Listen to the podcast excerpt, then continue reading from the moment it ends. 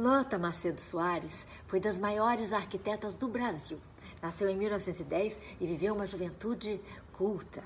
Foi aluna de Portinari na formação como pintora, além de frequentar museus que arejaram a sua mente. Em sessenta, ela foi chamada pelo amigo e governador Carlos Lacerda para ajudar a melhorar o Rio de Janeiro. E assim nasceu o projeto do Parque do Flamengo, o maior aterro urbano do mundo.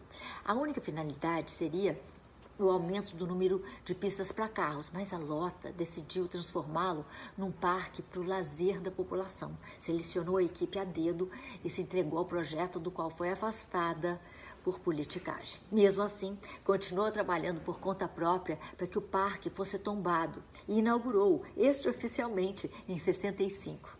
No amor, viveu um grande romance com a poeta americana Elizabeth Bishop.